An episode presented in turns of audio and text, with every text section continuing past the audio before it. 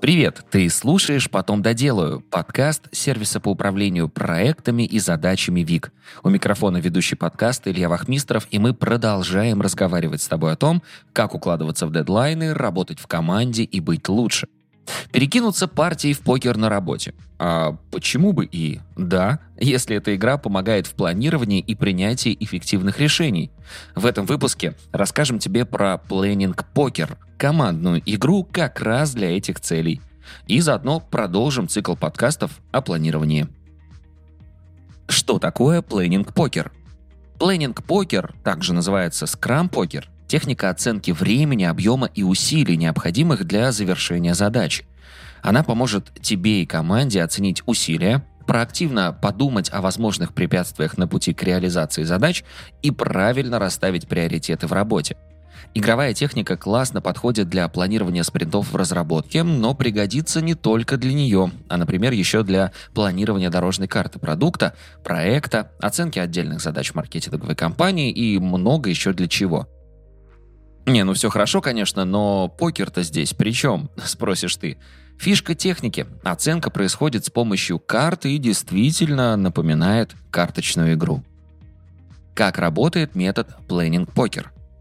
Planning Poker используется в методе Scrum, на обсуждение выносятся вопросы или задачи. Например, как я уже сказал выше, при планировании спринта, когда команда решает, что взять в бэклог спринта, какие фичи получится реализовать и насколько сложной будет предстоящая работа. Как это происходит? Команда собирается, получает повестку встречи и колоду карт. В колоде карты с цифрами, допустим, от 1 до 10. Ими команда должна оценить сложность задачи. Каждая задача должна быть оценена одной картой от одного участника. При голосовании участники кладут карты рубашкой вверх. Когда проголосует каждый, команда вскрывает карты, как и в покере. Каждая задача получает энное количество оценок с разными значениями. Идеально, если нет больших разбросов. Ну а если есть, то человеку, который поставил оценку, сильно отличающуюся от других, дают слово, и ему необходимо объяснить, а в чем для него сложность или наоборот простота задач. По итогам команда получает оценку задач. Исходя из результатов игры, можно делать выводы и решать, как работать над задачами дальше. Планинг покер хорош тем, что объединяет людей из всех отделов организации, чтобы согласовать усилия для выполнения задач. Например, в компаниях, занимающихся разработкой ПО, это владелец продукта, разработчики, UX-дизайнеры, тестировщики и менеджеры по продукту. Можно использовать специальную карточную колоду и онлайн-сервисы, список которых ты найдешь в описании к выпуску. Ну а сейчас немного отойдем в сторону, но все-таки запланируем встречу на 23 марта этого 2024 года. Да, ты не ослышался, мы совместно с mediamoda.ru решили провести очную лекцию на тему «Как мы потеряли свободное время». Встреча состоится в Москве, все подробности сможешь узнать, пройдя по ссылке в описании, но если вкратце, тема будет посвящена эволюции продуктивности и проблеме культа достигаторства. Мы рассмотрим сквозь сквозь время и ответим на вопрос, а нужно ли нам успевать все для того, чтобы быть счастливыми. Так что скорее переходи по ссылке, узнавай подробную информацию и регистрируйся, потому что, к сожалению, количество мест очень ограничено. Зачем использовать покер-планирование? Но теперь давай расскажу тебе про плюсы и минусы методики. Planning poker в целом пригодится любой команде и любому проекту. Особенно хорошо работает для небольших команд. В чем же преимущество техники? Первое. Игровой подход к оценке сближает и налаживает сотрудничество. Например, новым сотрудникам особенно комфортно высказать свои мысли в игре. Второе. Наглядный метод делает его простым решением. Задачи, вопросы на столе, туда же, в общем, и понятные оценки. Третье. У всех в команде равные права голоса. Так что и в финальном выборе, и оценке задач участвуют все, а не кто-то один. Итог – это коллегиальное решение, где все чувствуют причастность, чувствуют, что все важны. Четвертое. В беседе выявляется ценная информация от команды, ну а она, в свою очередь, помогает в выборе адекватных шагов. И пятое. Выявляет пробелы в требованиях и реализации – Когда участники раскрывают оценки, они должны подкрепить их аргументами. В итоге команда получает ценнейшую обратную связь о проблемах и успехах. Но, конечно, как у всего в этом мире, у этой техники есть недостатки – Первый недостаток – это субъективность. Ну, что поделать, как и у любой оценочной методики. Второй – оценка может быть ошибочной. Достижение консенсуса дает ложное чувство уверенности, а оценка на самом деле может оказаться неверной. Но об этом команда узнает только потом. Третье. Групповая оценка может оказаться более оптимистичной, чем прогноз, который сделали бы члены группы по отдельности. И четвертое – Доминирующий человек в группе может влиять на других. В результате оценка поставлена не благодаря согласованности команды, а авторитету одного.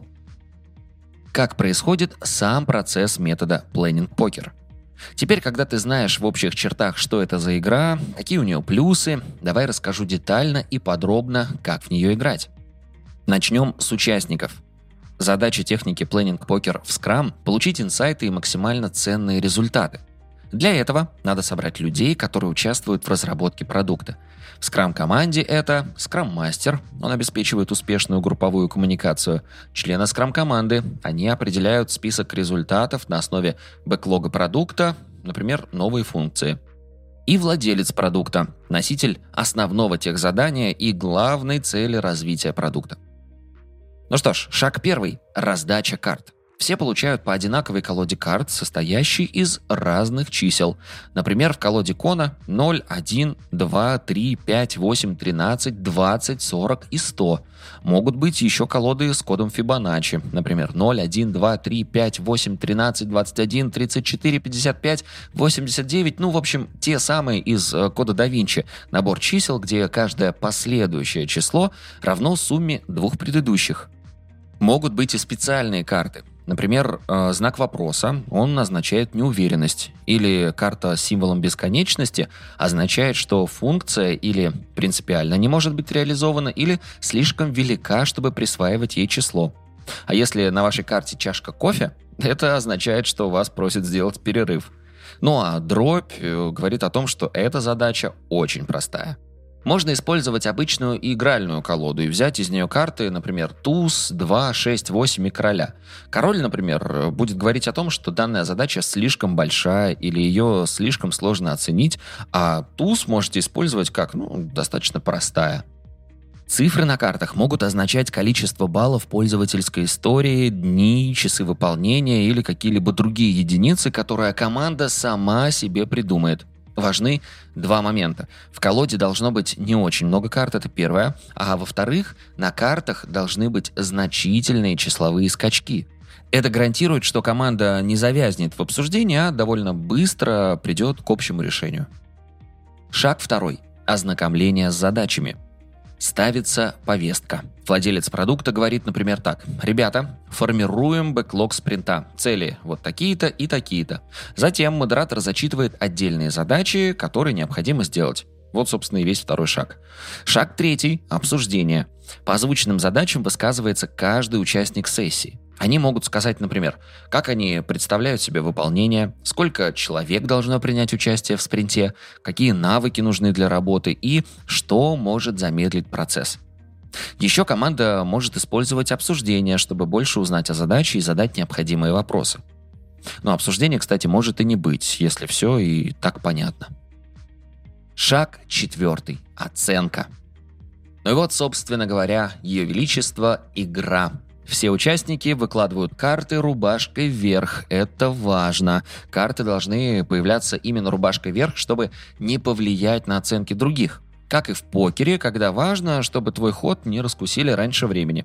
А вот уже после голосования или так называемых ставок, карты переворачивают лицевой стороной вверх, команда видит оценки и снова начинается обсуждение. Шаг пятый. Достижение консенсуса. Если члены команды показали близкие по значению карты, консенсус достигнут. Если цифры на картах сильно различаются, участники с очень высокими и очень низкими оценками объясняют свой выбор. Также, когда команда завершит этот раунд обсуждения, все снова играют, выкладывают карты и открывают их. Тут видно, кто поменял свою оценку, поэтому снова все это дело обсуждается и процесс повторяется, пока команда не придет к единому значению. Но не переживай, играть бесконечно не придется. Обычно уже после второго раунда разрозненность в оценках сглаживается. Шаг четвертый. Итоги сессии. Запишите окончательные оценки для каждой задачи. В онлайн-сервисах итоги оценок подводятся автоматически. Оценки стоит занести в инструмент по ведению задач. Вот, например, в Вик это можно сделать с помощью тегов. Подведите итоги встречи, а Scrum-мастер может отметить себе, что можно улучшить в будущем. Ну а после игры формируется список задач, который и идет в работу. Частые ошибки в планинг-покере и как их избежать. Как при использовании любой техники планирования, успех в покер-планировании зависит от точного использования. И вот самые частые ошибки. Ошибка первая. Считать, что время важнее усилий. В первую очередь при планинг-покере лучше оценивать общие усилия на задачу, а не только время. Как этого избежать? Стараться отрешиться от часов и дней, которые надо потратить на задачу. Старайтесь думать в целом о ресурсах, которые на нее идут. Ошибка вторая. Оценка идет от авторитета – Доминирующий член команды, например, владелец продукта, может на старте игры намекнуть, что вот, например, эту задачу важно сделать в ближайший спринт. Это может заставить игроков занизить оценки сложности.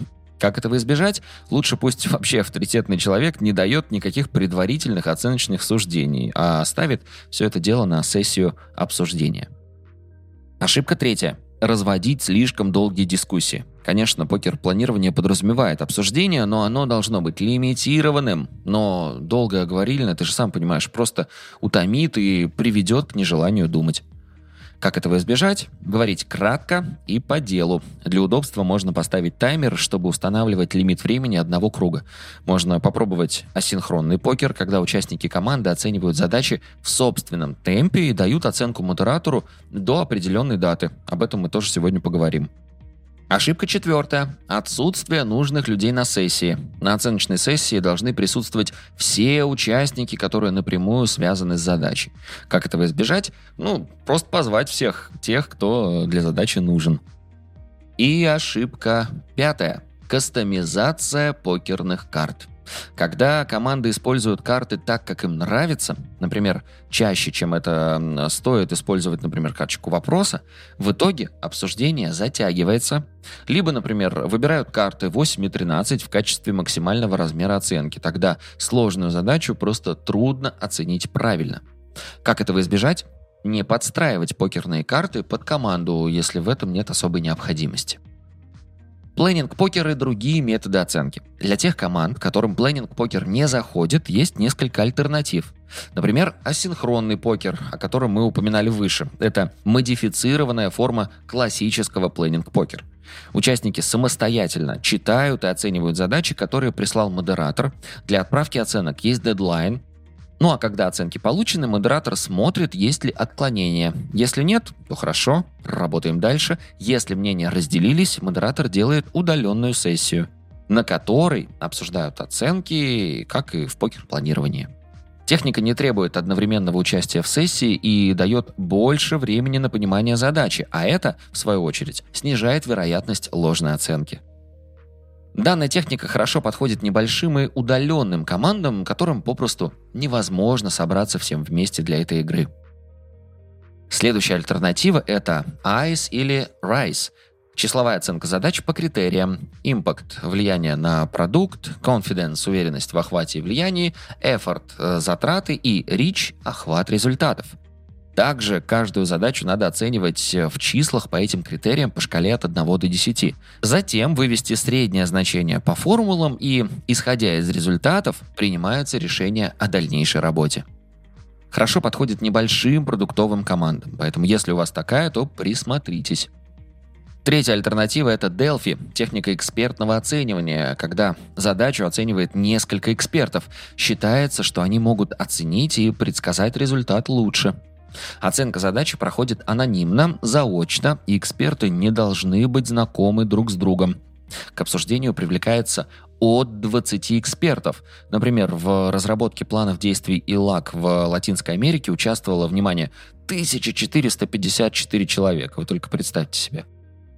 Ну а разделены э, они на две группы. А, с одной стороны эксперты и их мнения, а с другой аналитики, которые, собственно, и подводят итоги.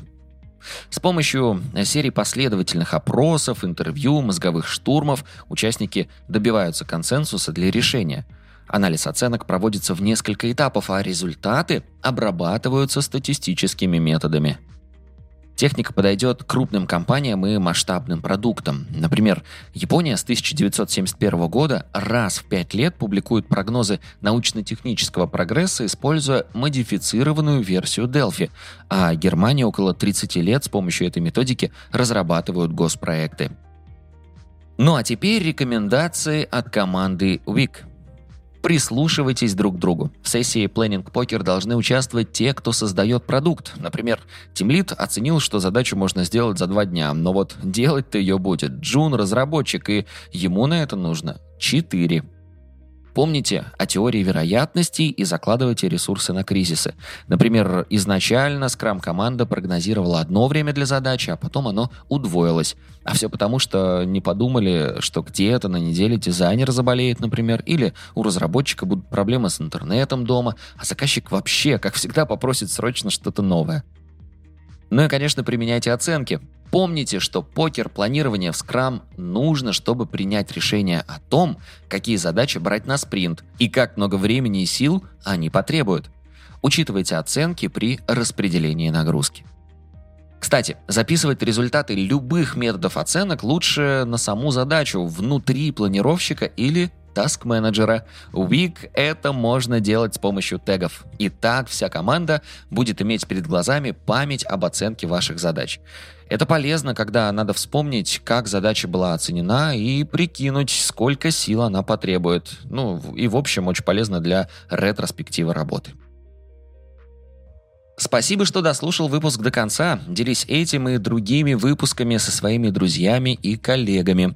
Подписывайся, чтобы не пропустить новые, и, конечно же, регистрируйся в нашем сервисе Week. Week отлично подходит для работы с собственными задачами, например, для планирования дел на день. Также подходит и, правильно, для работы в команде. Регистрируйся, чтобы стать эффективнее и делать больше. Для этих же целей, напоминаем, ждем тебя в нашем телеграм-канале, который так и называется «Потом доделаю». Ну а на этом все. До встречи в следующем выпуске.